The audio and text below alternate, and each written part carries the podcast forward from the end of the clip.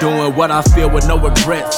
Constantly forgiving, but I'm never gonna forget. Always keeping my composure, I won't let them see me sweat. The only thing that really matters is the power and respect in this world. I won't make the same mistakes. What was that? About you spilling your coffee. Again. Yeah, again. Like you did before. Alright, man. You feel me? I'll be spilling stuff. Messing up chairs. All that. What's good, man? Y'all done messed up my... So what's good? Why you mess everything up? Buzz. Your little nice buzz is gone. Your buzz is gone? Mm-hmm. Ooh, I got it. We got that.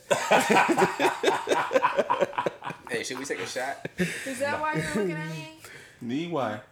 Because you're just waiting for me to, like, jump into the ditch I was digging for myself? No. You want to take a shot? I ain't got to let everybody know the real you. Like, you know what I'm saying? Hey, cheers. Have mom on the show. First guest. Cheers. Take a toast. Let's take a shot. You want to take a shot? Not to do y'all want to take a shot. I personally do not want to take a shot. But, you know, if you guys do choose to. I'm good. What you got back there, though? Oh, I just got a mixed drink. Oh. Yeah. Okay. Yeah, I won't be taking any shots. I'm sure. But welcome everybody. This is episode 12 of the Mac 5 podcast. We in the building. We got myself, Drew, in the building. I'm not gonna go through all the nicknames. We're gonna let Lance do that when we get to him. But we're gonna let the rest of y'all introduce yourselves before we get into our very special guest that y'all just got a little earful from. But y'all go ahead. Today. I'm just Lance, man. I ain't, I'm chilling today. Actually, no, I got one. It's your mama's favorite son. That's all we got today. What's good, everybody? My name is Lake. I'm back. Lake is back. What's up, Lake? Yeah. What's up, man? Feel me? So, about to kick off another episode. Yes, sir. Austin. I'm going to go by Jordan today. Mom is in the building. So Jordan. We're government names across the building. Jordan. You feel me? Government names. But yeah, so as we mentioned, we got a very special guest. The first guest on the Mac 5 podcast is only right now with the family matriarch. We got our mother, Leslie McGuffie, in the building. Dang. What's up? I can't.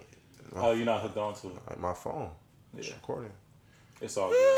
Yeah. Yeah, what's up, mama? How you doing? What's up? AKA Leslie, AKA Mrs. McGuffie, ooh, AKA Gigi. Yeah, I'm out there. Sure, I'm rubbing off on everybody.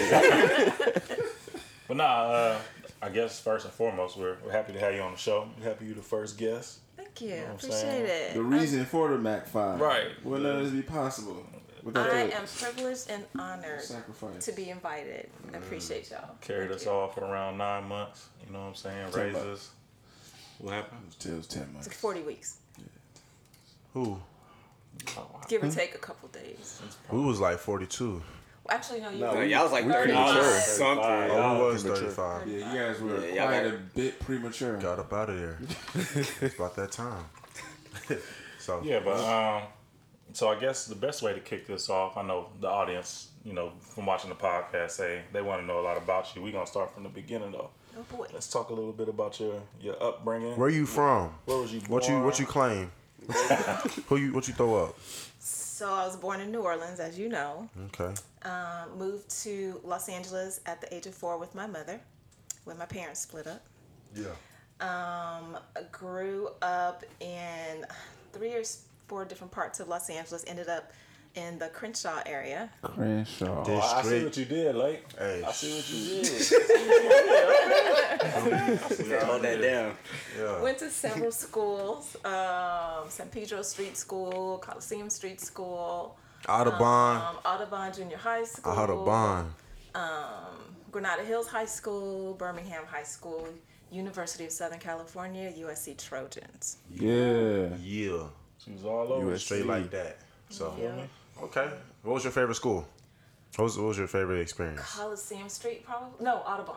Audubon? Yeah. I was Audubon. For those that don't know, James Harden went to Audubon. Just a little that little background. How was Audubon? Audubon was cool. That was 7th grade to 9th grade. Watch your mouth, Jordan. Go ahead, Mom. Did I miss it again? I always miss it when he says something inappropriate. No, he said that. It wasn't inappropriate. Okay. No, 7th grade to 9th grade was Audubon. How do you remember middle school, but I don't remember middle school? That's crazy. You don't remember middle school? Look, I lose a year every year I gain. My memory goes back to about 22 now. Yeah, mine is pretty much the same. I have a gap, you know. Right around the time I was having all of y'all, stuff got fuzzy. Hey, I'd call it, man. I'm trying to tell you, brain fog out the mug. Yeah. So how was raising 6 kids in the 90s? What was that experience like? I think it was awesome, cause in LA, Long Beach. It was awesome. Your dad and I started off in Hawthorne. That's when we had Jordan and Drew. Then we moved to Compton, and that's when we had Austin. Austin had his moment. Wait on that one.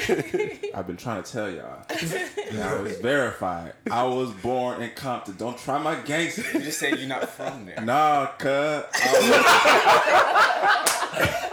I was born in Compton. He was actually born in Torrance. You were all born in Torrance, actually. But we lived in Compton when you were born. And then we moved to Long Beach, where your brother Blaine was born, and then the twins. Love it. Lick and Lance, I'm sorry. I don't mean to just group y'all together, the twins. Everybody do it. I mean, you gave birth to them at the same time. I did. You not group them together. It's like 8 minutes apart. But it is crazy. Like, you go through the rundown, you got Jordan, Drew, Austin, Blaine, and it's Lick and Lance. Well, like, I was telling Lance the other day, like, was it Lake? Like, you guys are the same person. Like, to a lot of people, you guys have the name Lake and Lance. We're just so different, though. That's your collective name. Yeah. People who know us personally know that, you know, it's a big difference. So if y'all ain't caught on, like, in previous episodes, those two are twins, born in 94, right? 94? Mm-hmm. 94. Yeah, so. Mm-hmm. It's cool to be known as Lake and Lance, but if that's all you know us by, it's going to be hard to know us individually as well, so. Ooh, that's a facts. Yeah, you guys have some differences. We have a lot of differences. That actually were apparent when you were born. You know, we knew what we wanted to name you guys, but we had to see your faces before we knew which one to give which name. So how did you decide that he was a Lance? I don't know, because, okay, so the name Lake. How am I a Lake? Jordan, Drew, Austin, Blaine, Lake, Lance. I'm the only one with a body of water name. Y'all got regular names. We were watching a football game one time, and there was this player named Lake Dawson. I've been waiting on this explanation. And Dad and I loved that name, Lake. So we needed a name to match Lake, so that's how Lance came up. And then when you guys were born, I was trying to figure out, okay, which one to give the name Lake. Because we figured... got a secondhand name. No, not at all. Not at all. You just matching me, low-key. You copying me again. Here we go. That's crazy, because I couldn't imagine if his name was Lake. I was just getting ready to ask that. Yeah. Like, what if your name was Lake? Could you? I couldn't imagine my name being Lake. What about you? No. You have a totally different life. Don't even know. Everybody took itself out.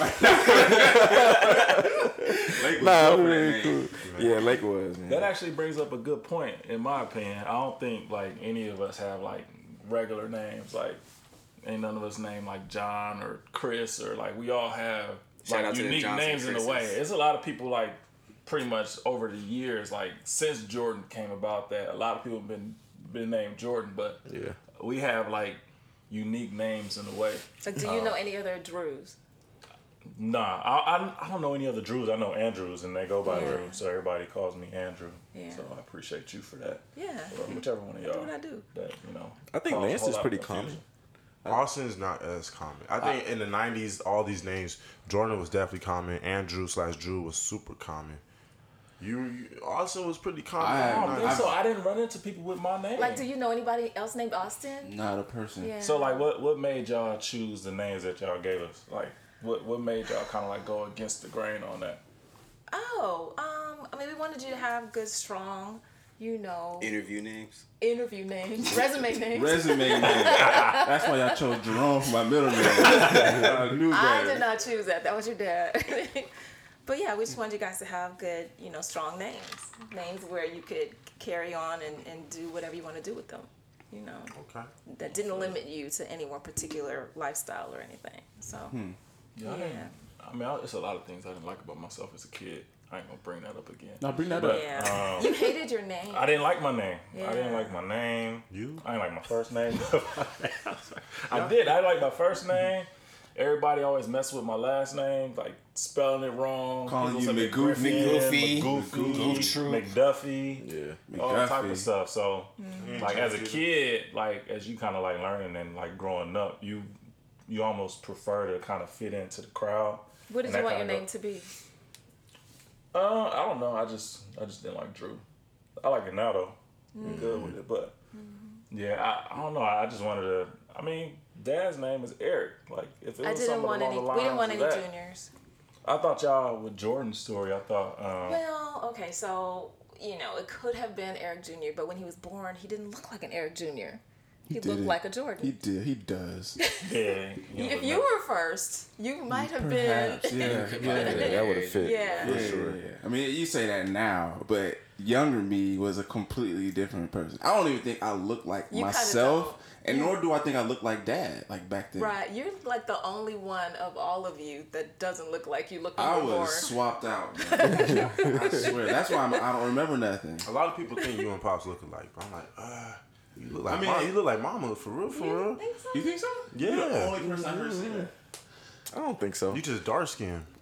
You favor Dad more so than you favor Mama. Nose. He said, "Just F what you saying, like you favor Dad." Yeah, pretty much. Just the nose, man. Pretty much. But nah, I guess I kind of like I want to backtrack just a little bit. You kind of talked about where you were born and how you came about, schools you went to, the area in Los Angeles you grew up in.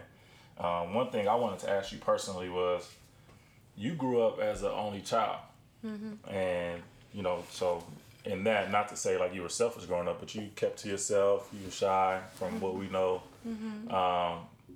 How did you go from that to having all these kids?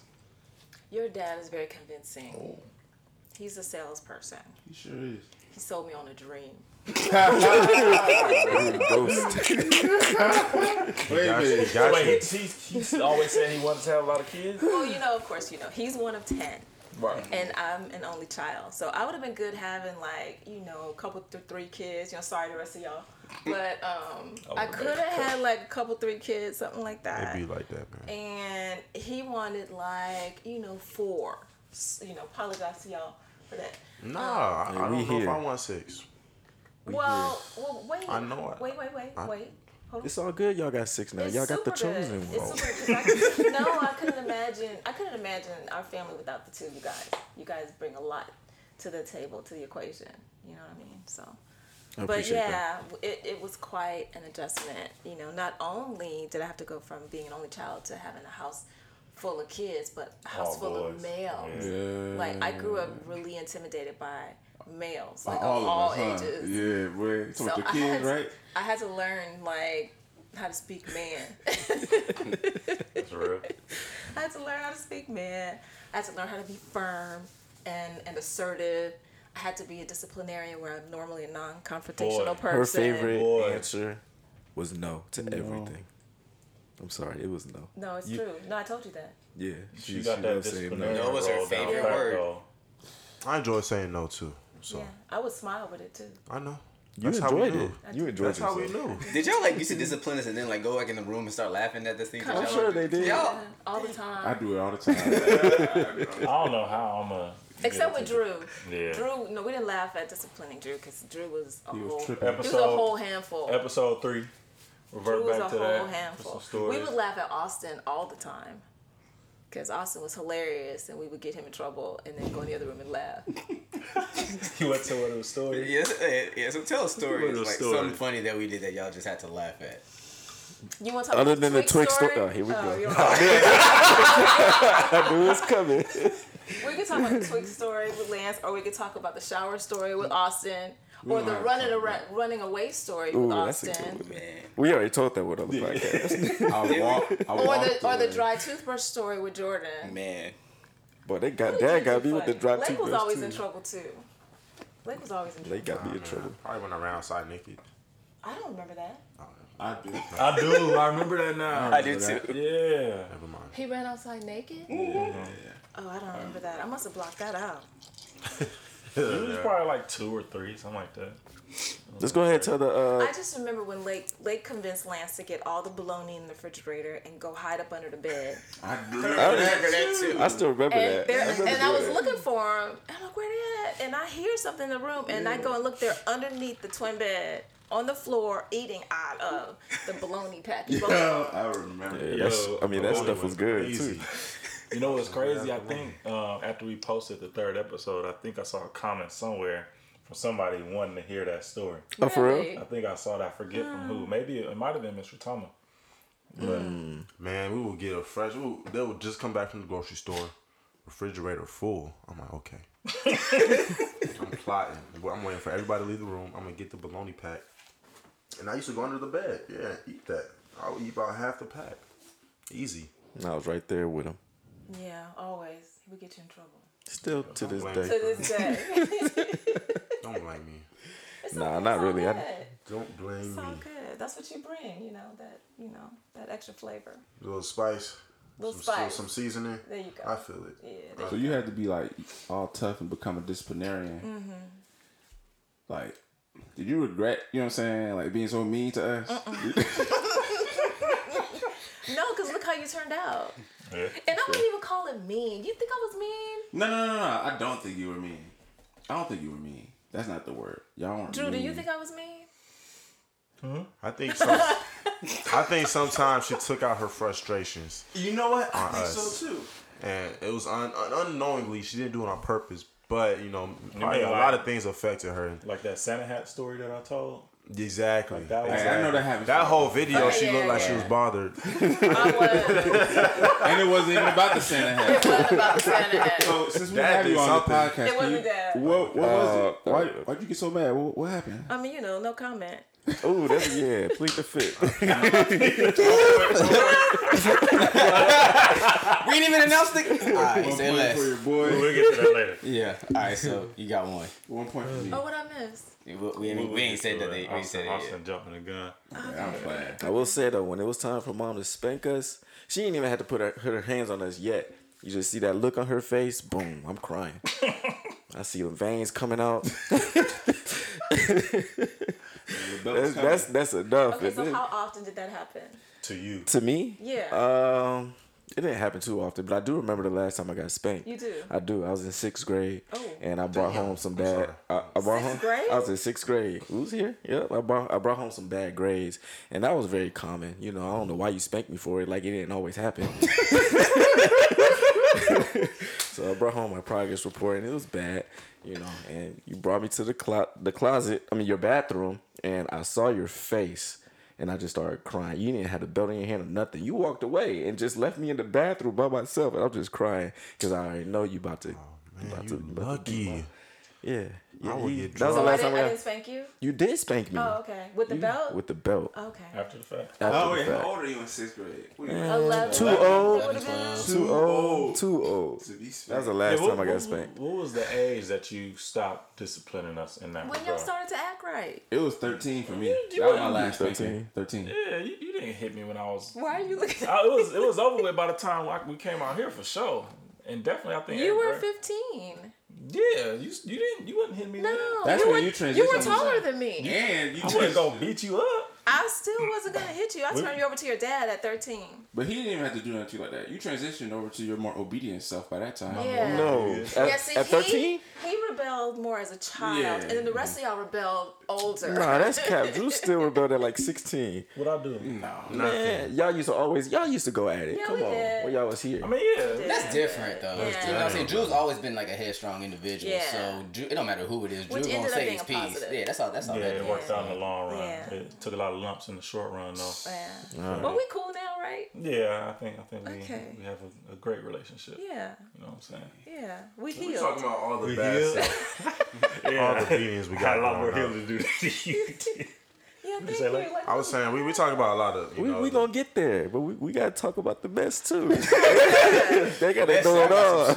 Air out. That's been waiting for this. The neighbor used to say we can hear Leslie yelling all the way down the street at those boys. Because it was a lot of y'all. And I had to raise my voice. I had to let y'all know I was being firm. Because you were not going to run over me. I wasn't having that. We thought you was really about that life.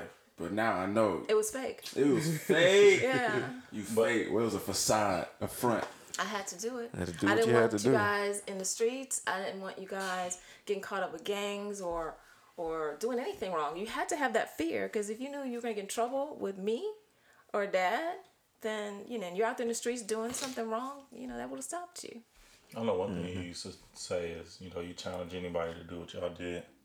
I wouldn't challenge anybody to do what we did. It was unplanned.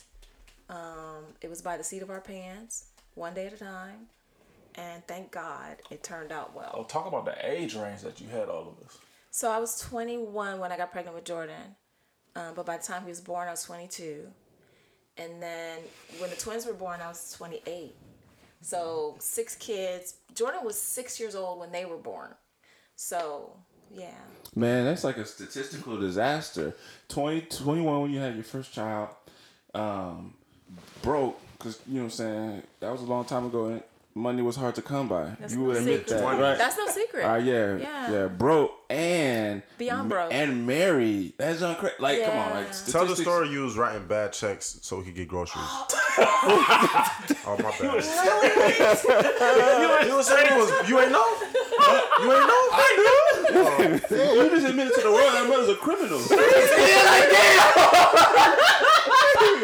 Hey, but that was way back when. A federal. Yeah, statute of limitations. Still. No, it's all good. So if any one of us keep it above, man, this is what we have to do growing up. If any one of us ever get caught scamming, y'all know where we got it from. In our roots. Go ahead, boss. I wasn't scamming, so see what happened was I went to the grocery store and I wrote a check. This was back in the day when you could write a check and it would take like several days to clear, right? So we didn't have the money at the time. But I figured by the time the check went through, we would have the money. And back then, Dad sold encyclopedias, so we were expecting some money to come in from some books that he had sold. Well, it didn't come in. And so, like, this was at that store. It's called, like, Supermax or something like that in Long Beach. The check went bad. The check bounced. And I got a letter in the mail that called me a bad check writer. And they were going to prosecute me if I didn't go to a bad check writer's class. Criminal. And, of course, I had to pay back, you know, whatever the amount was. So I was mortified because I don't do anything wrong. I don't break laws. I don't steal. I don't even lie. But, you know, Dad still laughs at me to this day. Not built. That's like funny. That. That's a good story, though. Thank you, Lake. That's a good story, man. Y'all did all that. Oh, yeah. I was gonna say it was like a statistical setup for disaster. Right. What have y'all? You know what I'm saying? Like, how y'all? Because it's been 35 years now. Since when? Since y'all been married? How long you been married now? 30. It'll be 34 this year in October. 34 years in October. 6 kids. Everybody's healthy and doing great. What's the secret, dog? Seriously? What's the secret? What do you think it is? I mean, you know, my secret different. Not your secret. What do you think our secret is? I think y'all having each other is the secret more than anything else. You think that's the secret? Mom's secret. I know Mom's secret. I already know Mom's secret. Wait. I know what Mom's going to say her. Jesus Christ. Of course. God. Absolutely. I pray. That is the secret. No, honestly. Yeah. Honestly. I mean, that's a whole another story. But, you know, your dad and I accepted Christ into our lives when I was pregnant with Jordan. Mm. And there's a whole story behind that as to why. And when Jordan was born healthy, you know, all 10 fingers, 10 toes. I was going to ask about that story, but I don't know if you want to tell it or not. But that's completely up to you. I think we should hold off on that. Well, let me just say this. Let me just say this. When Jordan was born healthy and well, that was proof to me that God existed, and because I had prayed for that, and you know, God rewarded me with what I had asked for. And, you know, that was it for me. It was the word all the way. It was prayer all the way. It was a relationship with God all the way, an authentic relationship. I didn't want, you know, we're not religious. We have a relationship, and it's a loving relationship. It's not one where, you know, it's not an arranged marriage, you know, arranged by strangers. This is a real relationship that we have with God. And so that's really our secret sauce. That's the secret sauce. Yeah, that's the secret sauce. I think it's cool that you just said that it's not, you're not religious. You have a relationship with God, like a connection.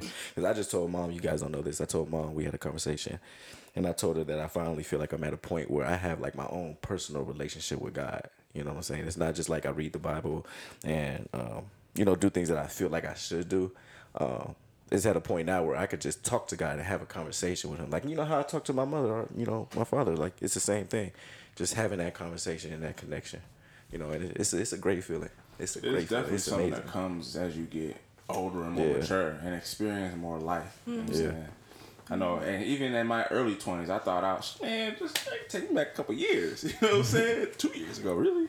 Yep. Where you think you're doing all the right stuff, and of course that's like a service-based relationship or whatever it's called.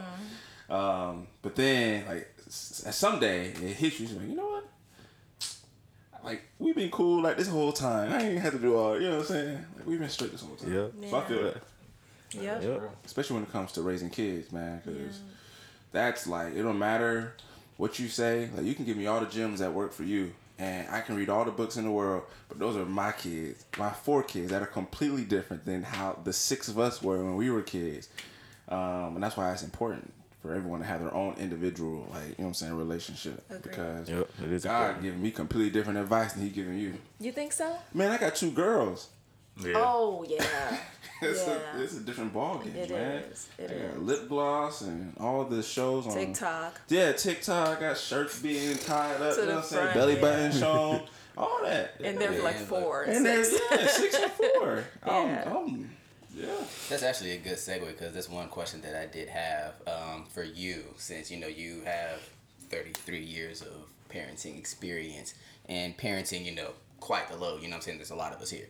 And so for people who, you know, maybe starting their families or even have large families now, for someone who's been through it, you know, war tested, you know what I'm saying, got the scars to prove it, all that good stuff, what type of advice or what would be like some key points that you would like to, you know, kind of, you know, give to the listeners as far as like, you know, what are some things that you guys went through or things that kind of like helped keep your sanity and, you know, just kind of made things easy for you guys as you went through the parenting process? You mean as in our marriage, or as, you know, parenting you guys? That's parenting us. Wow. That's a whole like volume. Mm-hmm. It's like a whole like book. They need these gyms out here, though. You feel me? I mean, okay, so, you know, obviously in our case that we have each other, right? And so, you know, we did a good, like, good cop, bad cop routine a lot of times. Like, I was the bad cop, because I'm like, you know, the disciplinarian, and Dad's the fun parent. You know, but if he needed to like lower the boom, he could. But when he did, it had more impact, because we're both shaking our heads. Well, Dad tossed him. I got body slam. You got body slam? I got choke slam. Dad been watching too much WWE. I don't know what was going on. I got away scot-free. All the time. Did get away scot-free. All the time. It's all good. No, it's just having the 2 parents. As an adult, you know, we always present ourselves as a united front. You know, if we disagreed about anything, we wouldn't disagree in front of you guys. Yeah, that's funny, man. That's something that I learned from you guys, because I would be at home and I'll say something, and my teacher come behind me and say something different, and instantly I'm like, are you crazy? Don't you ever. So we had a way of making sure that we were on the same page in front of you guys. Y'all was good at that, man. I would ask one of y'all for something. Bruh, y'all say no. You would think they had cell phones or something back then where they texted each other. You know what I'm saying? This back when they had pagers. It's like, I asked for the same thing what your mama say. How you know I asked her? I didn't ask her. It's like, well, go ask her mama then. How about that? As we older, they probably never did. You just assume. No, I mean, we would tell you guys, if you ask me something, I tell you no, you better not ask him, because then you will get popped. Don't do that. I did it all the time. I remember that. So that's when that's how we learned how, okay, let's pick and choose who we ask and when we ask. What we asked was important. But there'd be certain times where it's like, all right, I know I got a game over here at the park. Me and Dad about to ride home together. I'm going to ask him after the game here. Or it'd be like other moments where I know it's like, okay, we want to do something. Like if I wanted to spend the night at like a friend's house or something back in middle school. That was always going to be enough. But up until 8th grade when like, you know, the people that went to the school we went to school with, you know, like your Travises and, and, you know, those people. Okay, yeah, you did. You know what I'm saying? I remember. But like, I knew not, you know, certain times, like, okay, this is something I gotta ask mom, especially, you know, she got the parental relationships with the people over there and doing it. So it's like, okay, we had to learn. And then I found out after y'all went out TPing people's houses and stuff. This is why I don't let you stay nowhere. Oh, sure did. Yeah. Hey, look, man, look. But I don't know. I mean, that's really the gist of it. Really. Did you ever party when you had like we all born? And he's like, okay, I need a college. You ain't party, you ain't go out at all with kids. No. Really, you ain't just step out. No. Say, hey, you know, here you go, Dad. Watch the kids. I'm going out with my party? Friends. No. Clubbing. No, definitely not. Bar hopping. Definitely not. Well, they gonna keep going down. Day parties. I mean, I would go out with my friends. We'd be to a restaurant or something. You know, every now and then there would be like a road trip. You know, maybe to Carlsbad or something like that. Maybe once every 5 years. You know, no, we were parents. We're full time parents. So. What was it that you enjoyed most about parenthood? I loved watching you guys play sports at the park. I loved whenever you guys would be in the room laughing. That was like, you know, like my favorite thing. Y'all were doing whatever you were doing, and everybody would just bust out and start. Even to this day, I love it to hear you guys laughing. Yeah. You know, teaching you guys, helping you with your schoolwork and stuff like that. You sure you enjoyed that?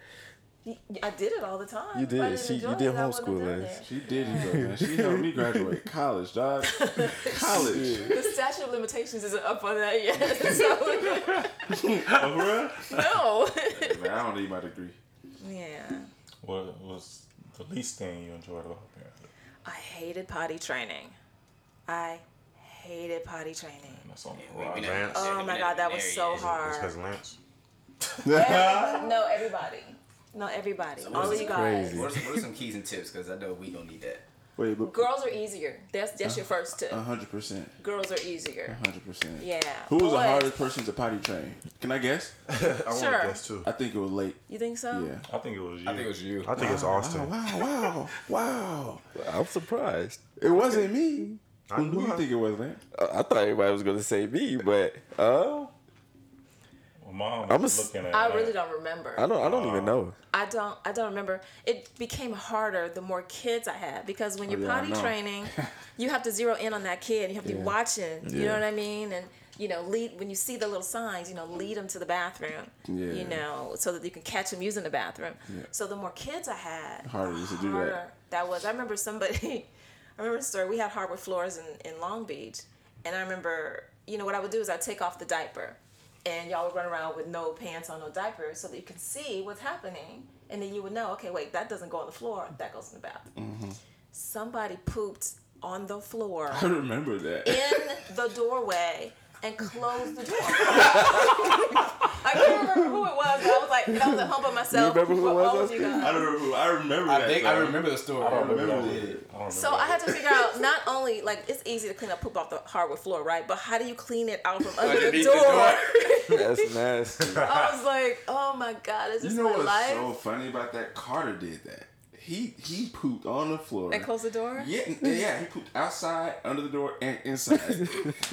And Kaden stepped in it, under the door, tracked it in the house. That's disgusting.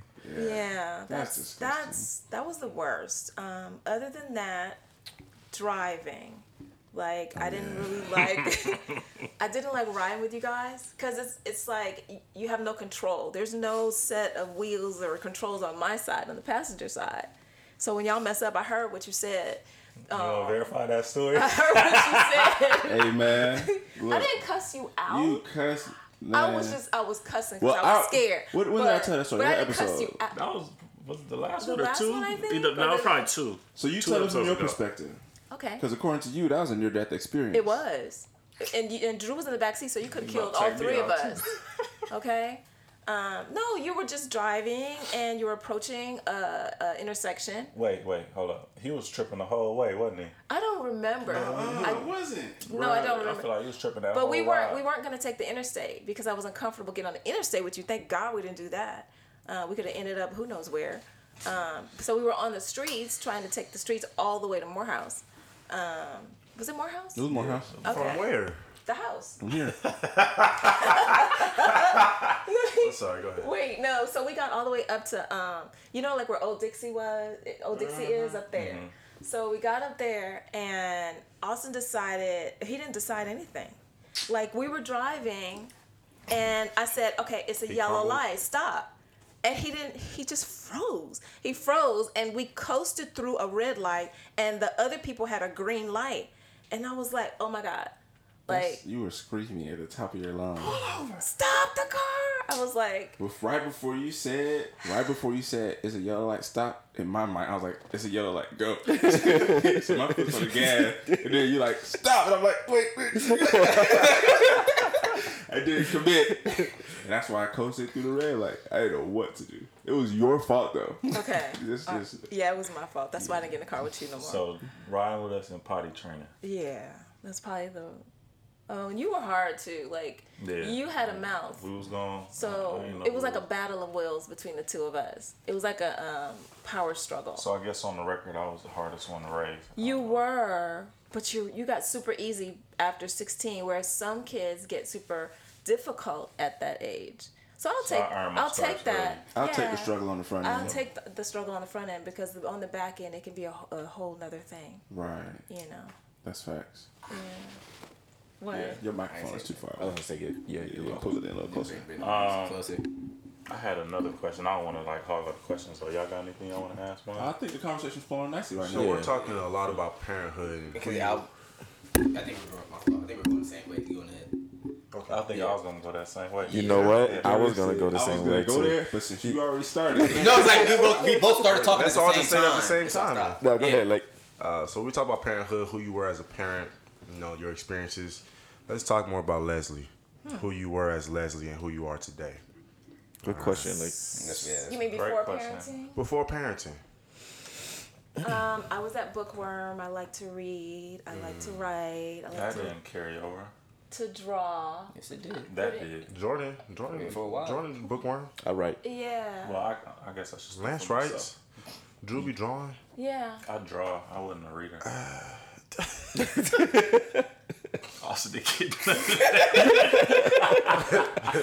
I loved listening to music. I love music. I loved lyrics. I would listen to music and write down the lyrics. This was before you could go on Google. There was no Google where you can look up lyrics. You guys are missing out. So I used to just listen to the songs over and over again and write down the lyrics. I played piano. That's how you learned it. I was just that solitary. I used to play Monopoly against myself.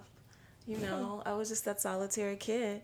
I just wanted to blend into the background. I saw you playing solitaire the other day. I played solitaire for the first time in years. Oh, really? Yeah. You used to play all the time. I remember. Yeah. Solitaire on the computer. Mm-hmm. I still play now. Mm-hmm. No, I was playing it with the real cards this time. Oh, I see. I don't know how to play solitaire. I ain't gonna lie. Yeah. Really? I don't either. I never learned. Really? I got too many brothers. What's wrong with y'all? Right. But anyways, continue, Mom. So that's who I was, and then when I got to college, I kind of got out of my shell a little bit more. Were you lit in college? No, never been lit. That's cap. Big cap. And I'm gonna let you finish. I mean, it isn't what you call lit. You know what I'm saying? What's lit? You had fun. Turned up. Yeah, you know what I'm saying? Of course I did. You drank. Yeah. You gotta ask my friend. You was drinking. You was doing. I did that. So we're gonna have your friends on the next podcast. I had the fake ID. You know what I'm saying? You had a fake ID. Yeah. I did. Did you ever smoke marijuana? Never. Okay. I never smoked marijuana. I got really close though a couple of times. One time I was with. Well, I'm not gonna. Well, never mind. I was with your dad. And he blew smoke into my mouth or something like that. Shotgun. I don't know what that's called. That was cheating, huh? But I don't know. That was the only time. And then another time, me and a friend were in a car with a couple other friends, and they were smoking, and they offered us to smoke, and we almost did, but we were like, nah. And this was in college, and we were like, nah, that's okay. So you haven't smoked yet at all? No. Secondhand. Is it too late? Yeah. Yeah, I don't think that's for me. I like my pure lungs. They're nice and pink on the inside. You know what I mean? I like that. So what were your hobbies back then? What type of stuff did you love to do? I mean... She just said it, right? Yeah, I kind of did a little bit. Yeah, just said it. I want to be doing something. You weren't listening. There's other things I want her to get to. Jordan was like what? Like, I mean... I didn't really have any other hobbies. I'm not, you know, I'm not athletic. Because I remember we used to talk about, you know, you enjoyed modeling. And you were a cheerleader, too. Like, there's other stuff that you haven't gotten to. I'm trying to pull up. So I wanted to be a model at one time. Actually did. I'm going to put that picture up. Mm-hmm. I actually did do some little modeling when I was in college, trying to break in, but it wasn't. What's funny? Oh, sorry. You get used to it. They're not laughing at you. They're not laughing at you. It happens all the time. I don't think. I'm way too goofy. Go ahead, bro. I'm sorry. Anyway, so I did want to be a model. You know, 5'9". You know, I was a skinny girl, but then in high school, college, I had picked up some extra pounds, so. Like maybe 5 extra pounds or whatever. And you know, you have to be real thin. Right. Used to be. And I wasn't that. And I started to get a little endowed, you know, top. So, you know what I'm saying? And they, that was the standard of modeling back then. Now you'd be straight. If you were to at that age, get into modeling now. Really? Heck yeah. Matter of fact, they might say you're too small right now. Mm. In 2021. For real. Facts. But I'm really glad that I didn't do that because it was some crazy weird stuff going on in the modeling world. Cocaine. I didn't even know about that. I just meant like she grew up in LA. That's Hollywood in general. So Hollywood was probably just weird. I guess. But Hollywood. Yeah. Jordan, you pulled everything you wanted to pull out of her. So what's up? What about now? What you enjoy doing now? Well, before we get that, I got a question. Okay. You know, you said you write, of course, and as someone who writes. And had their own journey and figure out how, like, I got into writing.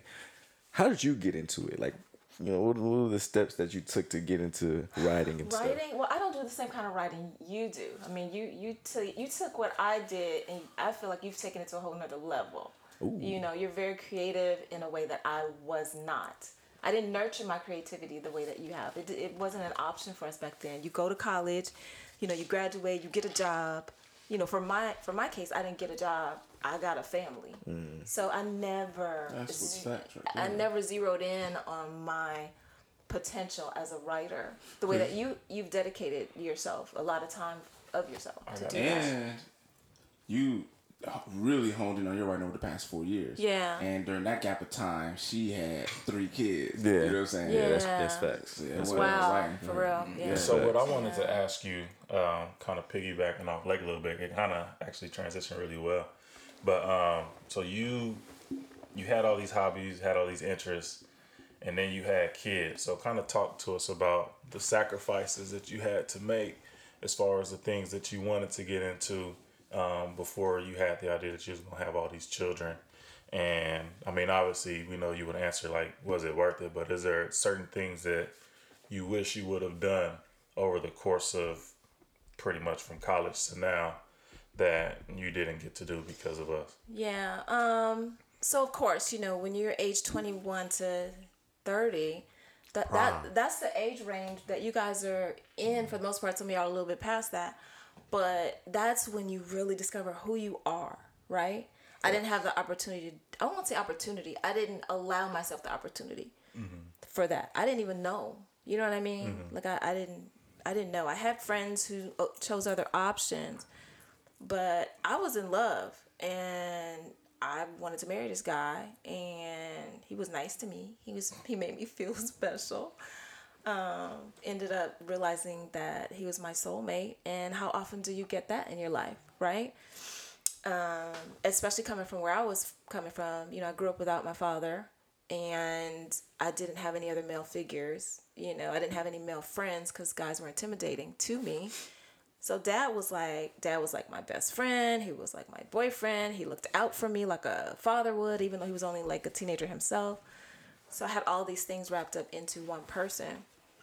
And so that was more important to me than finding myself at the time. So when you say sacrifice, yeah, there were times where I felt like I was sacrificing. You know, I wish we had more money. I wish we had achieved some things in our 20s. I wish I had, you know, finished school. I didn't even finish school. You know, when Jordan was born, it kind of, you know, took me in a different direction. I still had one semester left. I didn't go back and do that until 2003. When you took all our money. And that was the thing. Like we were struggling. And I needed to buy. What did I need to buy? Books or something like that. It was books. I took everybody's Christmas money. I took all our Christmas money. But it paid off later. Everybody got a car. Everybody got a car. Everybody got supported through college. You guys lived rent free for I don't know how many years. I mean, looking back on it, that's the least we could do, honestly. Right. Yeah. I mean, looking back, but you 11, 10 years old, you could want some bread. But she asked so nicely, I'll say that. It wasn't like she just came and just ganked all her money. She came like real, like nice, like for real. They would say, all right, we're going to hold this up and put it at the top of the counter. That cabinet. That ain't what I remember. I don't remember that. I remember she like went to each one of us and she was like, hey, I'm going back to school and I need you guys to help. You guys have this Christmas also money. Said she would pay us back though. I mean, of course, you guys paid us back in other ways for sure. You guys all droves. When was this conversation? But that exact $20. You were younger. Yeah. So I probably didn't have it then. I just took it probably. Are you saying we have an outstanding debt? No, not no more. You don't have to. This is a different line item. At that time, as a kid, I did think I was going to get that money back. I look forward to getting that $7. No, you guys, it was like 60. It was 60. Everybody had like $60 or something like that. I thought it was like 20. Yeah, she definitely, it wasn't like where she just took it. She definitely like told us why she needed it. Yeah. And it was like, yo, we want to help moms out. We don't really, do too much to help. Yeah. But tapped into that inner salesman that dad had and just said, oh. Yeah. Let me get that. We was all like, okay, we got you, bro. So what are you doing now to try to, I guess, atone for some of the things that you weren't able to do? I wouldn't even say atone. Life is about choices. Life is about choices, and I'm realizing as I get, especially as I watch you guys, Austin, you and Fantasia, and all them kids, I don't beat myself up so much anymore. Exactly. Because I see you guys trying to do it all at the same time, and I realize I couldn't have done that. And it's as hard as I see that it is on you, I know it would have been the same level of difficulty for me. And so I have given myself grace now. And when I had to put some of y'all in front of the TV to watch Nickelodeon for several hours, I used to beat myself up about that, but now I don't. Because it was necessary. If I had to sit down with you to go over your textbooks and reading comprehension and things like that. Trash at reading comprehension. Nickelodeon was educational. Or if I had to, cook dinner or clean something or whatever. You just have to balance your time and do the best that you can. You do what you could. Yeah. So do you feel like you have to because I know I say this a lot. People are like, oh, you do everything for your kids. Actually, I don't. You know what I'm saying? Like, I do a lot of stuff for me. Mm-hmm. Do you feel like you didn't looking back on, do you feel like you didn't pour into Leslie enough in the... I used to feel like that. Yeah, I'm sure you did. But you know what? Like, in retrospect, I mean, honestly, like, I had dad. Dad poured into me. And a lot of women don't have that. That's facts. You know what I mean? I mean, a lot of women have husbands, and they still don't get poured into. So, let me ask you a question real quick. Mm-hmm. Before you had all the kids, if you were able to see the choices between having kids, knowing how that would be and how it would turn out, or choosing to I guess not have kids, well, not at that moment, but pursue your dreams and what you wanted to do, which one would you have chosen? That's easy. Yeah. I'll do it again. Well, okay, say you didn't know the future of having kids, but you were to have kids, either have kids or pursue your dreams. If I didn't know the outcome today? If you didn't know the outcome of either, what would you have chosen? That's tough. Like, I don't know. I would have chose kids. That's a tough choice, though. Because I see myself in that situation right now. I ain't choosing my kids. Well, you know what? What I love about choosing to have kids when I did is because I'm still young enough to enjoy. It's almost like we grew up together, kind of. Mm-hmm. You know what I mean? Yeah. Like, I was young enough to run around and play with you guys, wrestle on the floor, and, toss the football. Don't bring that shit. Don't bring that on the floors with you, Mom. Did y'all ever talk about that? Yeah, we sure did. Okay. We got you. Toss the football around and stuff like that. Like, it was, and play basketball with you. Remember how you tripped me up and made me fall? That was your fault. No, it was your fault. You can't try to steal the ball for no reason. I didn't get crossed. He tripped me. I made a move, and you fell to the ground, and you laid there for 18 minutes. on the concrete on my knees in Long Beach, and it was the school.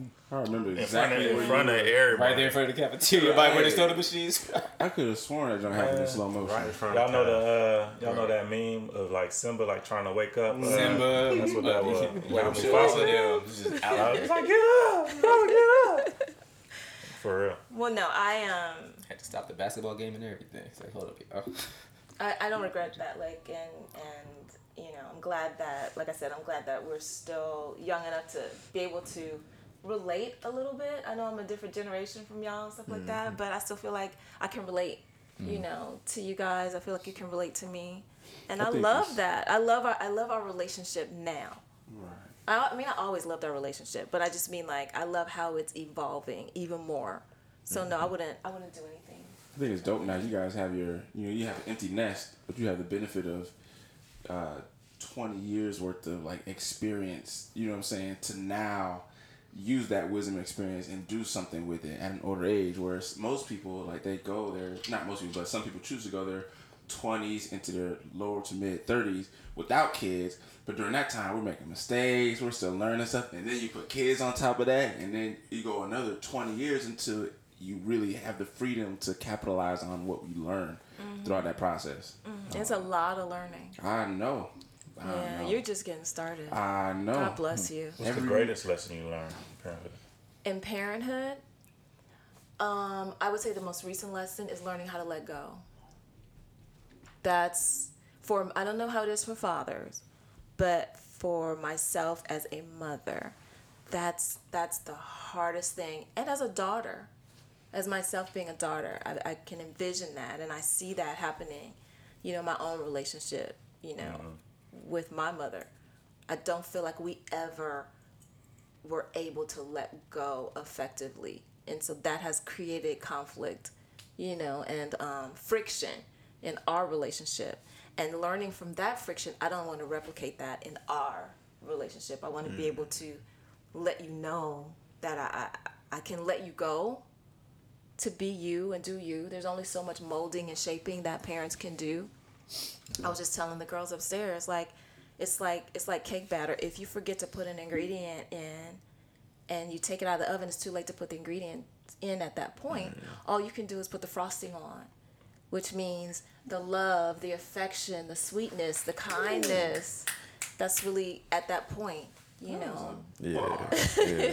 That's it. Like, you can't mold and shape that after it's come out of the oven.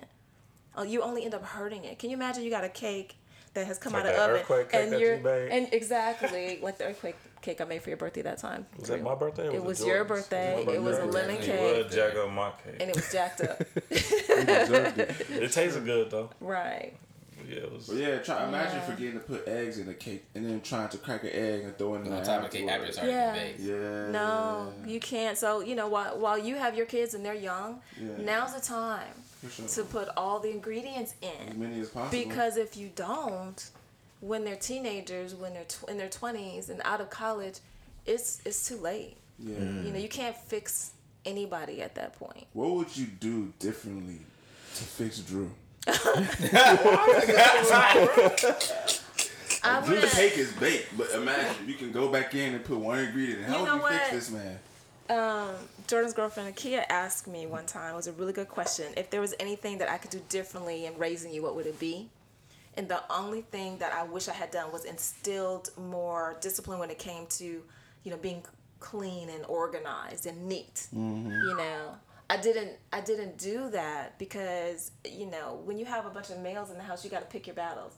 I didn't want to have an environment in the house where I was constantly nitpicking about, you know, pick up your socks, fold your clothes, clean that, do you know what I mean?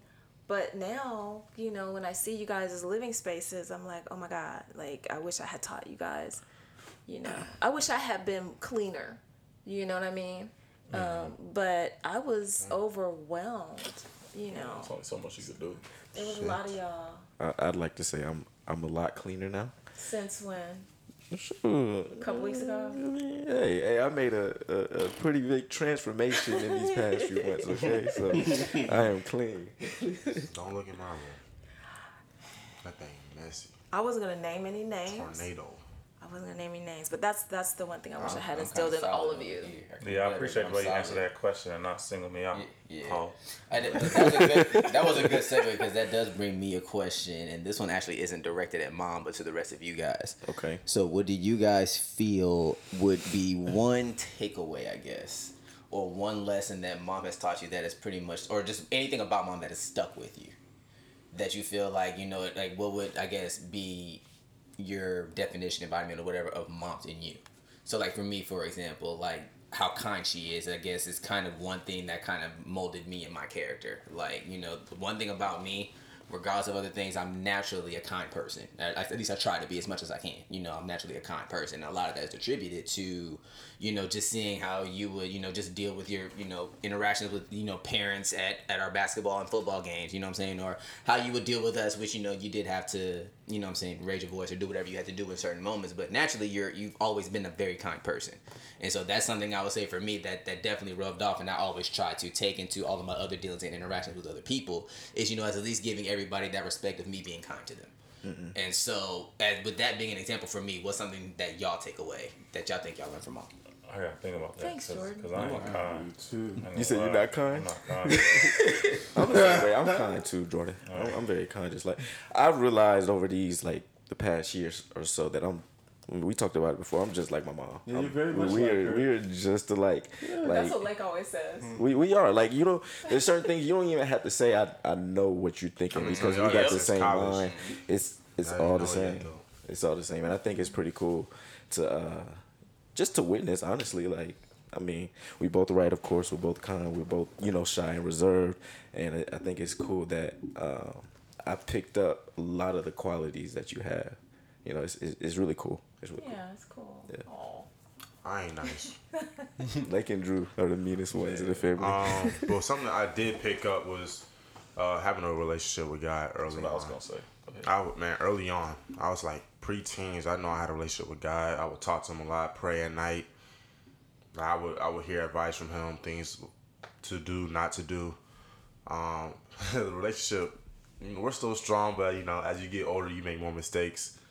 But just that relationship, not religious, going to church every day. There's nothing wrong with that. But just having that personal relationship is something that I took from my mama. I can say that confidently. I think we all kind of took that from, you know, mom and dad. You know, they always instilled that in us to have that relationship with God. You know, we always read the Bible. We had Bible study on Sundays. We didn't go to church like that, but, you know, she made it a point to make sure that we all, you know, sat around and had Bible study, discussed it and stuff like that. But I will say, you know, you could do all that you want, like instill it within us. But we got to build that relationship with God on our own, and that's something that I'm just now honestly getting to that. I'm just now getting to that point where I talk to God every morning, every night, and just honestly like just building that connection with God, and it's cool to have that connection. You need it, man. It really is. If I didn't have it, I don't know where I would be right now. Yeah. You would probably be in jail. Probably. No cap. Oh, really? No. Hey, yeah. I've made a lot of dumb... That's real. I've made a lot of dumb decisions, but... That's real. I've made a lot of wise decisions based on my relationship with God. That's awesome. Yeah. I love hearing that. Yeah. And I will say, you know, since building this relationship with God, like I can hear God more so now clearly than I ever have in my life. Like I can just pick up the signs like that. When it's something that I know I shouldn't be doing, I hear it louder than I ever had. Mm-hmm. You know, I've always told you guys to find God in your lives or accept Christ into your heart when you're young. Mm-hmm. Because when you're young is when you're building the foundation for your future. Mm-hmm. You know what I mean? Yep. When it comes to your health, when it comes to the people who come into your life. You know, your opportunities, the women that come into your life, your children, you know, the protection, you know, like Psalm 91 protection. Those things are building blocks when you're young so that when you're older, you can reap all of the rewards, you know, of your obedience in your youth. Because it's hard to be obedient when you're, it's easy to be obedient when you're old. And married. All right. I'm single in these streets. It's hard. God bless you. God bless you, man. I don't think it's that hard. But I mean, that's my personality. I was going to say that, but I don't, in an effort to not be repetitive, I'm going to try to like talk through my What I guess the best lesson I probably got from you was just like the act of love, for real. Whether it's tough love, whether it's just, you know, the nurturing, and then just, you know, having a, you know, relationship with somebody who brought you into this world, and having like seeing like how much she cares and loves for you, even like through like all the, excuse my French, all the ass whoopings I got, like throughout all of that, like it wasn't ever a moment where I felt like you didn't love me or that you didn't love any one of us. Mm-hmm. So, and like, and it, and even though like it took a lot of discipline for me to kind of like finally like get to that point, like you said, when I was 16, I got a lot easier. Just like seeing the love that you poured into all of us, I think set up a good foundation for us to, I guess, you know, propel forward and, you know, have our own loving relationships that we have with our wife and our, you know, our wives, girlfriends, kids. Just the lesson of love more than anything for me is what I took from what we got. I don't have any more specific examples. That's awesome. I'll piggyback off that real quick. Man, it takes effort to discipline, man. Mm-hmm. So we may think that, you know, they just want to punish us, but yeah, it's in our best interest. They could just sit back and just, you know, well, they you know, let them do what they do. Yeah. That's not really love. You feel me? The easy decision. That's right. An easy route. Mm-hmm. So yeah, you know, of course nobody wants to get spanked. You get thrown against the couch. Get put up against the wall. You might be saying shot next. But no, no one wants to get cursed out. But at the end of the day, it's all for a greater cause. That's real though, because with me, you know, as a parent now, like I'm still like trying to like psych myself out into figuring out like how I'm gonna discipline my child, like, and discipline my daughter. Like I have no idea like how I'm gonna do it. And I know there's gonna be times where she does things and I'm gonna wanna just let it ride. I know I'm not gonna let it ride, but it's gonna be times where like it's gonna be hard to do, and it's gonna be hard to see like if there's ever a moment where I'm disciplining her, not saying I'm gonna put my hands on her, but disciplining her to the point that she cries or something like that. That's gonna be hard. I know that's gonna be hard for me to deal with. So to your point, it's the easy way. I can be on the other side. I can see fence. Melody already. But you do that now, bro. You know, pussy boots. I'm sorry. Yeah. Y'all kids are all cute now. Wait till they start getting on your nerves.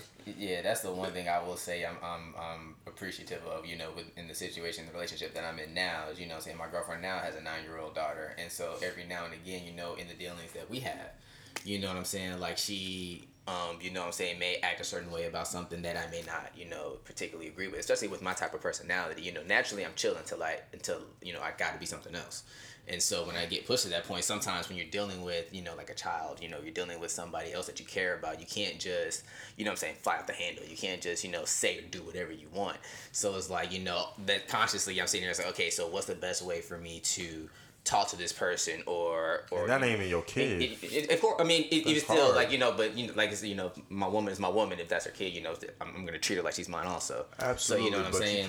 You can't push that too much, right? What's crazy is I actually just had that conversation with her 2 days ago. Yeah. Where I was saying, like, you know, we had a situation. I was like, hey, yeah, you know, this is what happened, you know, and it's kind of hard for me sometimes to really get into that, you know, disciplinary yin type mode, because it's like, you know, you have a mom, you have a dad, right. You know what I'm saying, and I don't want to ever feel like, especially from the other father's perspective, exactly. I don't want to feel like I'm stepping on his toes and doing something extra. I don't know what he got going on, you know, over there, but it's like, you know, I don't want to, you know, infringe upon that. And then on top of that also, you know, with being the bonus parent, it's like, you know, you don't want to feel like you're towing a line that she's gonna automatically, you know, push you to the side, and you know what I'm saying, because it's like she doesn't really owe much to me as right, you know, as an outsider. So it's like, you know, having to navigate that is kind of a good enough preparation for, you know, when Mia does get older, and it's like, okay, so by learning, you know, how I kind of, you know, interact with you in certain situations, kind of giving me a little bit of a head start in practice, you know, going into, you know, when Mia comes of age and she started doing some of those same exact things, it's like, okay, at least I have some experience in dealing with it. Man, you know what I'm saying? I can see how Cadence and Kaylin turned out. And depending on how they turned out, you can either do what I did or do the exact opposite. Here's what I would say. Okay, we talked about the Bible before. What does the scripture say? He says, spank that child. Thou shalt whip it with 10 slashes. Thou shalt take the hand of God. It says not to spare the rod. That's what it says. Okay, but it also says train up a child in the way, he should go, so that when he is old, he doesn't depart from it. Yeah. So you got to remember that. Like, and what Dad always says is, you pay now or you pay later. So if you put in the time and the energy, and it is difficult to discipline another human being, because when we come here, we're a whole human already. So you're trying to instill discipline in a human that's already got instincts within them, and if you don't train that child in the years when you have influence and control and power, what happens later is you reap those rewards or consequences. Mm-hmm. You know what I mean? That's what I tell my clients, man. You either pay now or pay later. You could eat that cake, you eat some of that candy, go crazy with the alcohol, but then later on you're gonna pick up some pounds. It's the candy for me. It's the candy for you. That's awesome. I have to think really hard about it, but I think what you said, like train child in the way that it should go. So for me, it's the importance of like having integrity. You know what I'm saying? Mm-hmm. That's a good one.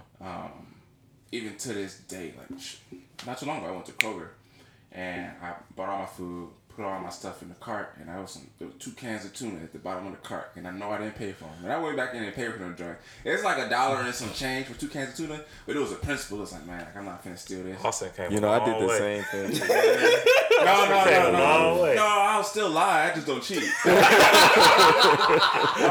don't steal. I don't lie to you though. Yeah. You gotta work on that. Here we go again. I can't. No more molding and shaping is done. But you already know. Completely honest. That is wired into the fabric of my being. Like I lied. However, I ain't feeling like it ain't nothing crazy. It might be something like just completely stupid, or I'll just tell a story. I'm a creative storyteller. You know what I learned years ago? That's what I tried to. And I believe it was from Fred Price, who recently passed away, R.I.P. R.I.P. Reverend Dr. Frederick Casey Price III, I believe. Crenshaw Christian Center. What I learned from one of his teachings, lots of his teachings, was if your word is not good, then how can you have faith when you pray? Facts. I like right? That, yeah.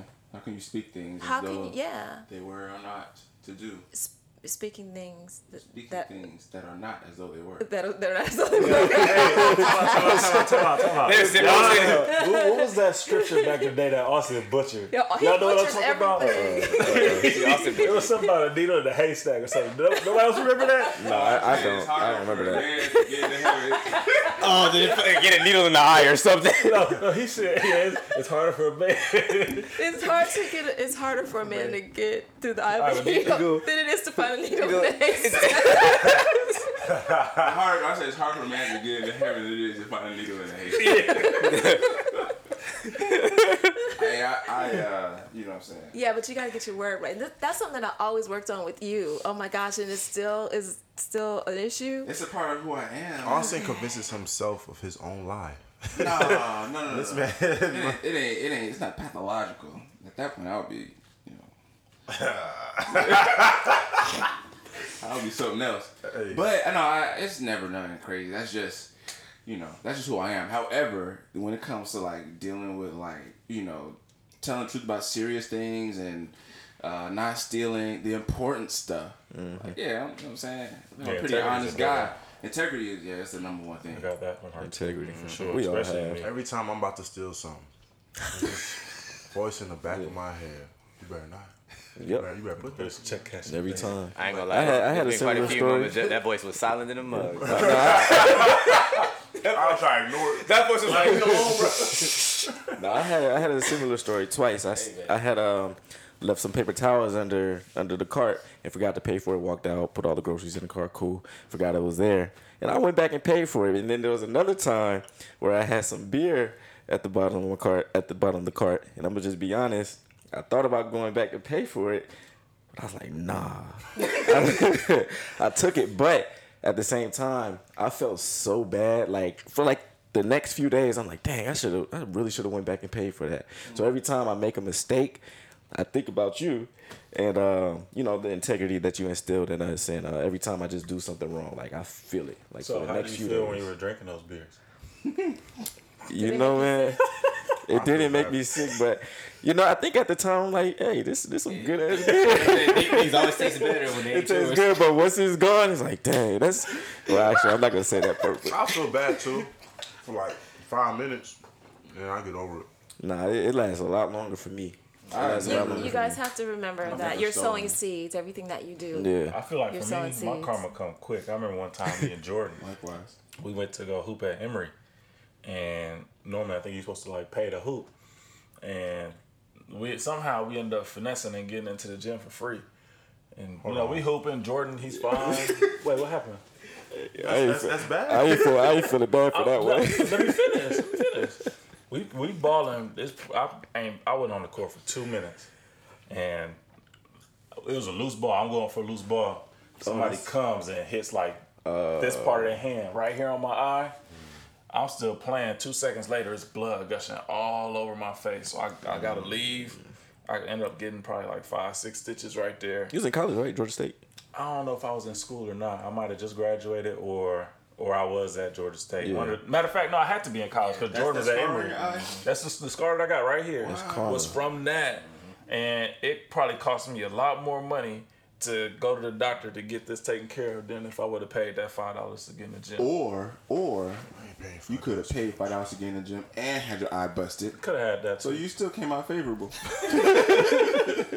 But my karma comes quick. So, you know, not to say, you know, that's not that big of a deal. But even like the small things, it's just like, man, you got to make sure you do the right thing, no matter how big or small. Because if you're doing it with the small things, how you think somebody gonna handle it if it's something big? Let me tell you, I had to change who I was when I had all of you.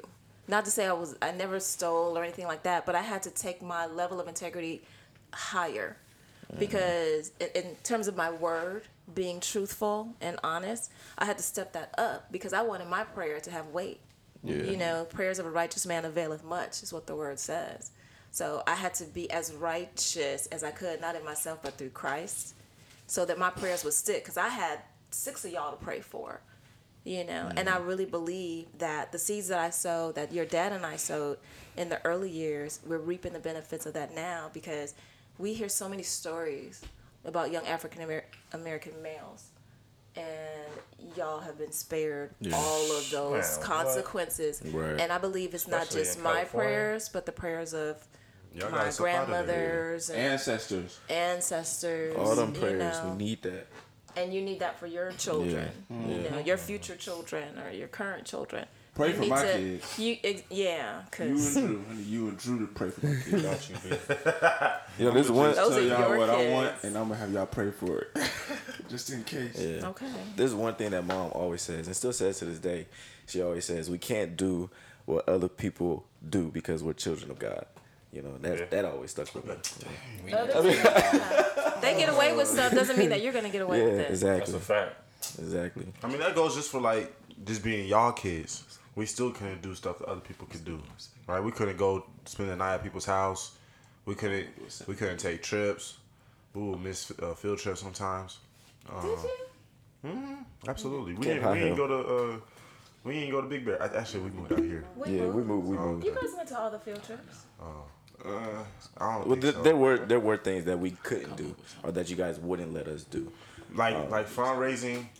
We couldn't participate in none of that at school. But, we weren't doing that. I was going to hit up everybody I know just to make a couple dollars. Yeah. Selling candy that nobody shouldn't be eating anyway. Yeah. That's facts. You remember the Mary Heads? Dog, I just had that same thought, bro. For the Lakewood basketball team, we ate all them Airheads, dog. And then we ended up having to pay for them. Yeah. Dad had a grip of them, too. Oh, I'm sure. It was crazy is... We probably had to pay like what $22.50, something like that. Wow, why do you remember that? I don't know, but that box of Airheads and Sam's Club's probably like $5. Mm-hmm. And we just like, you know, don't give me candy to sell. I'm like, what? I get high low supply. See what happened to the knowledge. The thing was, I did it freshman year, but then sophomore year, I was just like, went stupid. We used to go crazy. So I have a question for you guys. What was it about your upbringing that you feel like you missed? That we missed? Yeah, that you wish you had done or wish you had experienced differently or whatever. What ingredient ain't in y'all cake? Yeah, what ingredient isn't in your cake? That's a good question. That is a good question. One thing I could think of, I wish we went to public school. I just wanted to do hood rat things with my friends. You took us out.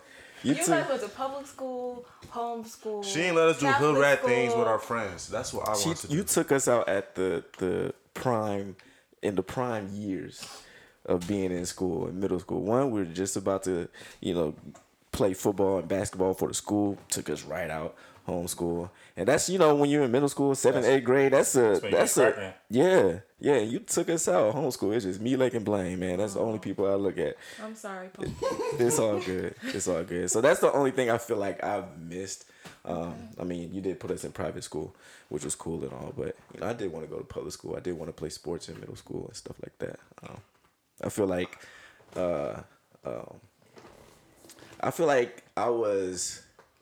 I'm quiet now, but I feel like a big reason why I'm so quiet is because I missed those years.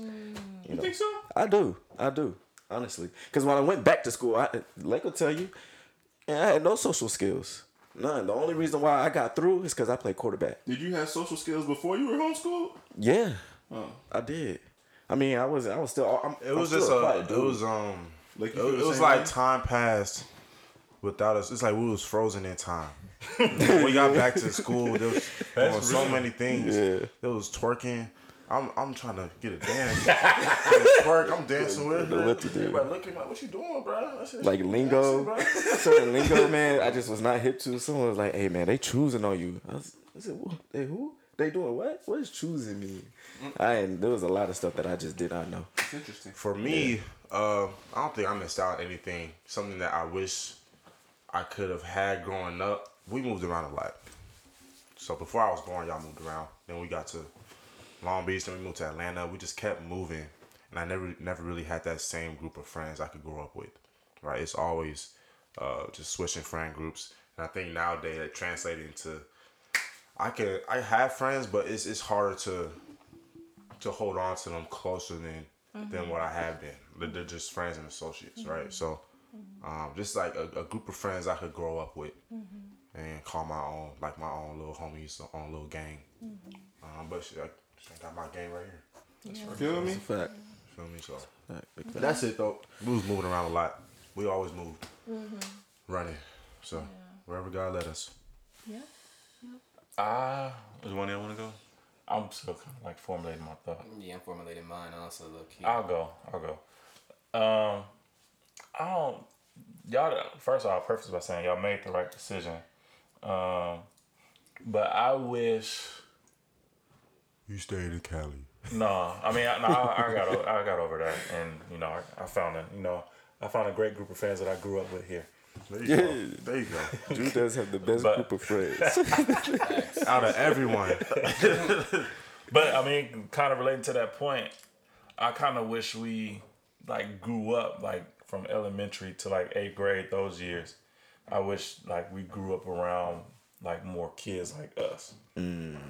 That's what I wish that we had. And obviously, in the environment that we grew up in, you couldn't send us to the neighborhood school. We had to go to 20 minutes away to the white school, Coverly, and those are the friends that we ended up having. And I got a little, people at school used to always be like, "Oh, you talk white, you do this, that, and the third. Your grade's good, you should have been white." Stuff like that. For real? Yeah, bro. Y'all was getting that? Well, yeah, I could. That's a whole nother topic for a whole nother day. This, that, but not you. You're cool. But yeah, I wish I was able to, be around, kind of like how we came on here. It's, people like us getting good grades and all that. I wish we were able to go to a school with people who were more so built like we were, as far as people not treating us no type of way for being smart. Mm-hmm. and things like that. Not to say that we would have got that at Lindbergh or Jordan or any of those schools, because we saw what happened firsthand. There are some black people at Cumberland. That all we have. Pull up one of them pictures, bro. I'm probably the only black kid in pretty much all my classes. That's facts. The accelerator. That's my point, though. The case may be and stuff too. So. Yeah. So, and y'all made the right decision, but I feel like that's one thing I wish I had, that I look back on. Mm-hmm. But that's pretty much it. I mean, I had a lot of fun on the block. Yeah, and all that. So we had a great childhood, but I don't pretty much talk to. I may talk to one or two people from those years that I went to school with, because I was just friends with the kids in my classes and all that. But the kids who weren't in our classes, they would look at me differently. Mm-hmm. But classes where you generally form your friends, because those are the people that you in class with all day. Mm-hmm. But that's pretty much a little confusing. Yeah. Very confusing. Mm-hmm.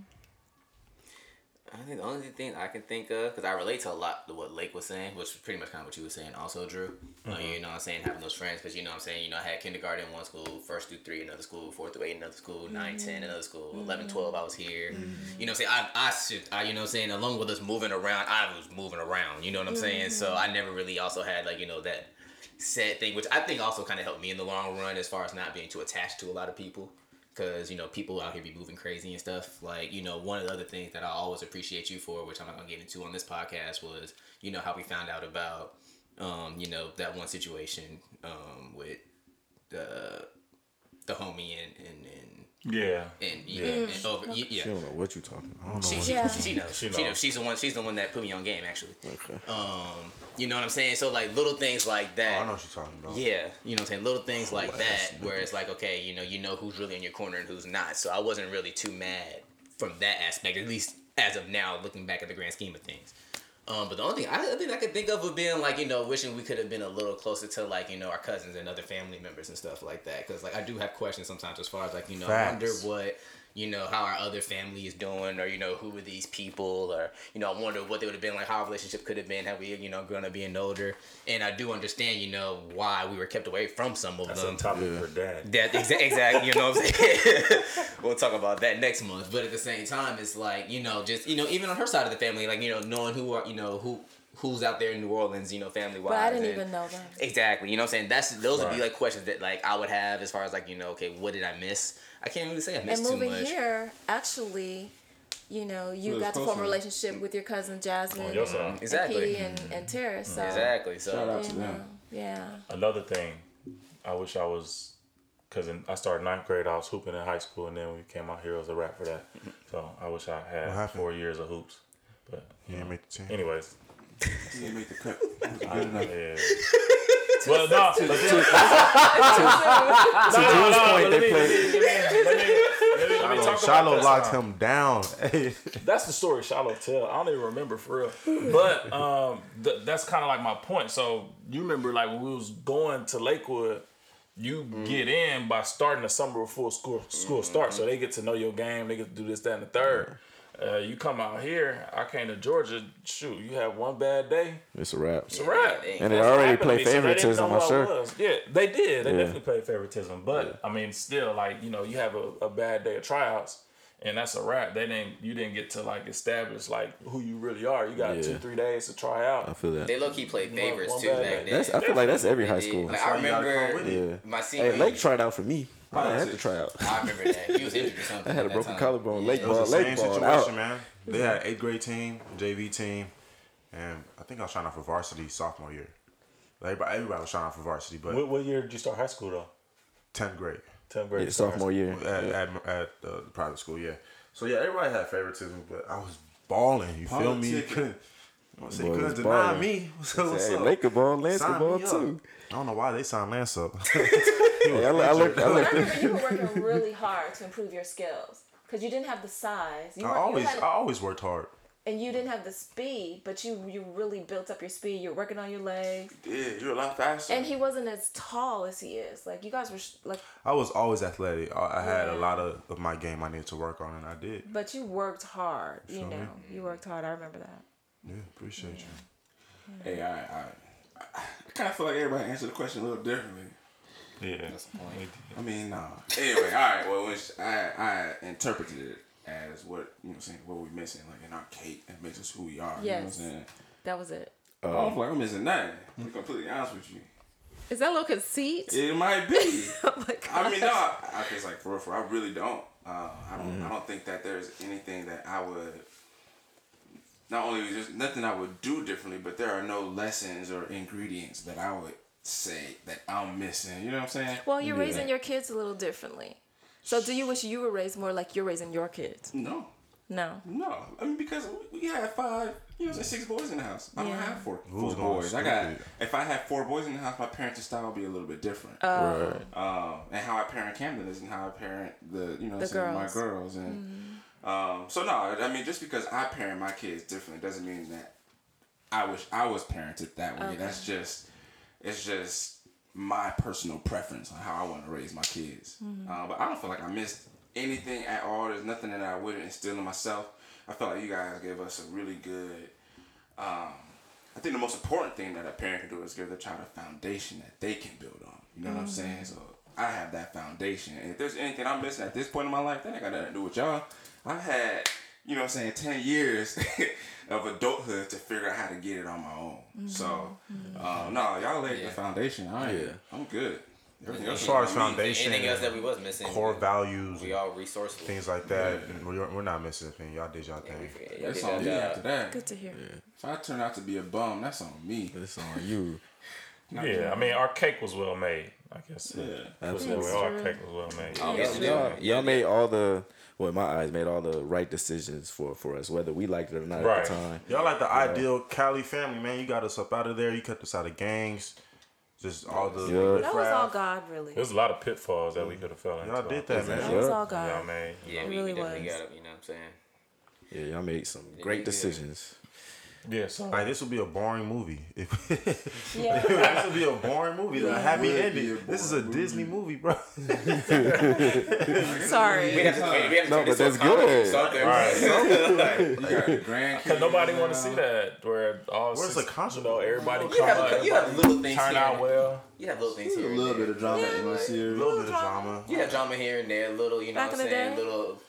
You know what I'm saying? Between like even recent, we enjoyed it.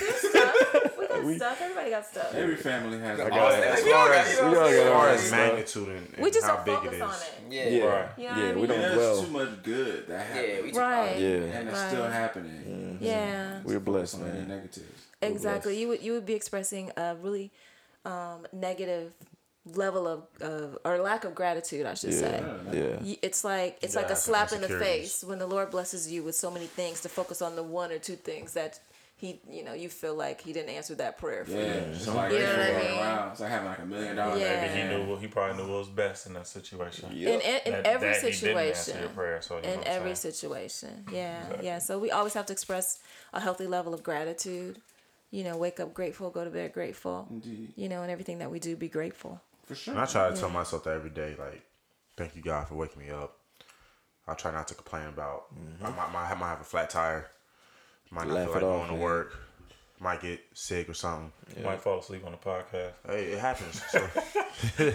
Don't miss nothing. Boy, Drew's nickname is Segway. Hey, what did Drew say on the phone yesterday? What did I say? He said, I said something about taking my chances with something. Drew said, you need to stop taking them chances, go get a COVID test. He said, well, you gonna stop taking chances and get the COVID vaccine. It's like, dang, that was Drew's too perfect. Don't let you slide. Drew never. Drew ain't gonna let it slide. No. But back to Lake's point. I mean, or what Mom was saying, just being grateful. I thank God every day, every morning, every night. I'm blessed to have the brothers that I have, to have the mother that I have, the father. Every day before I wake up. I mean, not before I wake up. When I wake up. Man, we got a head start. Boy, dreaming about being grateful. Like, bruh. Listen, no, but real talk. Like, I literally wake up every morning. And before I do it, before I even touch my phone, I make sure I thank God just for, you know, everything that I got in my life. You know? Indeed. Awesome. When I got to wake up 4 in the morning. And train someone, no matter how much I don't want to. Oh, shit. Thank you, God. Yeah. My butt up. So, yeah, man, it's all about perspective. Grass is always greener. Right. So you just got to water it. I just, I want to applaud everybody for not cursing. I did a great job. In the middle of prayer. I did a great job. I cussed like 3-4 times. We kept it to a minimum. And see, I only heard one. Bang. See? We kept it to a minimum. We wanted to stay respectful. Thank you. I appreciate that. That's crazy. You had that thought at the same exact time I had. Did you? Yeah. Wow. It happens a lot, huh? Yeah, it does. Wow. Yeah. Yeah, we did a good job. But nah, we back at it next episode. Oh, it's a Jordan gonna be on the sneak one. I was gonna close it out, but nah. What do you think about what we're doing with this? I love it. Oh, okay. So I really wanted to tell you guys, and some of y'all maybe I said this, but you guys inspire me. Did I ever tell you guys that? Mm-hmm. No, you can say it again. I think I've told you individually with your individual projects, Yeah. But what inspires me about you guys and your generation, y'all just do. You get an idea and you execute it and you do it. And I'm really inspired by that. Shoot, this might be like my introduction to my podcast. Oh. Listen to Leslie. Right. Listen to Leslie. Yeah. Number 2. We already got the mic set up. Yeah. Yeah, we ready for you. I got some things to talk about. Come on. Talk so you inspire it. What else? We need more. More about the podcast or about other stuff? No, just like what you think about the podcast. What can we inspire? Like what? I love the podcast, but then I feel like I'm biased because I just like I love y'all and I love the camaraderie between all of you. It was Dad and our dream that y'all would grow up and be each other's best friends. That was important to us. I didn't have siblings, and Dad had, there were 10 of them, but, a lot of them went in their own way. And so we really wanted you guys to grow up and be each other's best friends and to rely on each other, So it warms my heart to see it, and to be a part of it today. I really appreciate y'all including me. Of course. Feel me. Yeah. It was an honor to have you. Well, appreciate you coming. Pleasure. Today we'll call it the Mac 6. Yeah. Feel me? So Mac 6 podcast. Yeah. All right. Yeah. No, but we appreciate you coming. We love you. Love you, Mama. Thank you for carrying us for 9 months, giving us life, raising us right, breastfeeding y'all. When's Happy Mother's Day? Instilling the principles that you need to instill in us to become the men that we are today. Yes. I did a poor job as a host. I didn't introduce this as a Mother's Day episode, but you know what I'm saying? It's all good. I want to wish a Happy Mother's Day. I'm going to go first and get right. Wish my wife. Yeah, there you go. Happy Mother's Day. You know what I'm saying? And their wives, girlfriends, and you specifically, Happy Mother's Day. Happy Mother's Day. Appreciate you. Thank you, guys. On actual Mother's Day, we'll have flowers and, all that jazz. Y'all going to cook for me? We might. I don't know. Lake the chef. Yeah, Lake the chef. Yeah. I got you. I got what you want. I want some steak. Okay. We all want some steak and shrimp. Yeah. Let's go whip up for the whole family. Yeah. But no, we really, we love and appreciate you. I ain't getting you no more plans. Thank you for all that you've done for us. Motherhood didn't just stop when we. Dang, bro. Sorry. Drew was trying to be deep. I was trying. Go ahead. Nigga late, bro.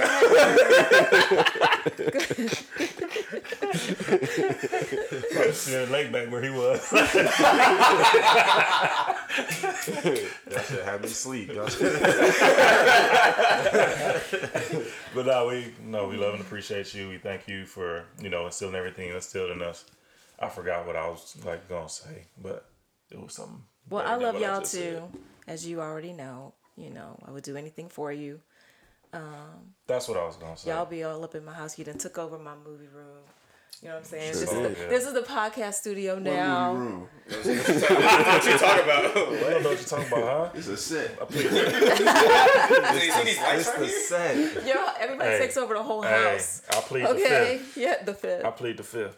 But, so motherhood didn't just stop when we came, 18 or adults and our own families. You're still parenting us.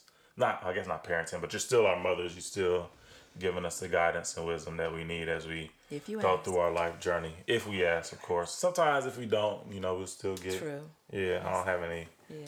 I'm not drinking in this episode because of something you said. Thank you. You know what I'm saying? But Y'all got anything else y'all want to add before we wrap this up? I appreciate your mama. Yeah. Happy Mother's Day. Of course, happy Mother's Day to my wife, you know what I'm saying, as well. For kids, man, that's a crazy thing. Mm-hmm. After I saw what she went through as a mother, that's when I started appreciating you more. Right. Man. Let me tell my mama I love her because it's for the birds. Oh, Austin. You stupid.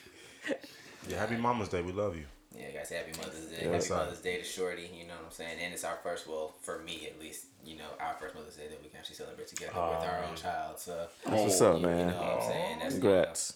You know, gotta do something. Happy Mother's Day to y'all women, man. I can't give it away. It's coming up. Yeah.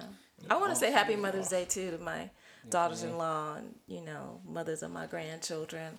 I love them just like they were my own daughters. And I'm really appreciative of the relationships that I have with them. Yeah. Just word it down, man. Yeah. They're so good. They're really good people. You guys did good picking your women. Yeah. I wonder where we got the blueprint from. Well. You know what I mean? I don't know. That's the way. Yeah, man. I prayed for y'all to have good women. Hey, I was the first one. That prayer was answered. I was the first one. Yeah. Yeah, you took the plunge. They said we gonna see. I'm still praying for y'all. It's never too late, bro. We don't see good, buddy. Never too late, man. That's real. But yeah, so we appreciate all y'all tuning in to the Mac 6 podcast with the bros and the matriarchs. Appreciate y'all. Yeah, and I'm doing all the things you said I couldn't. I know you won't believe me if I told you I'm a star in the making. Get more support from unfamiliar faces. No, I don't strive to be famous, but I'm not blocking any blessings. If that shit is up for offer, then you know I'ma take it. It got a few stipulations about my soul. I never give it to Satan at all. Money really be the reason that some of you fall. Doing shit just for abundance, but fuck what y'all been doing, cause I know my time is coming. I've been running and running. I came this far and I'm not seeing any reason to stop it.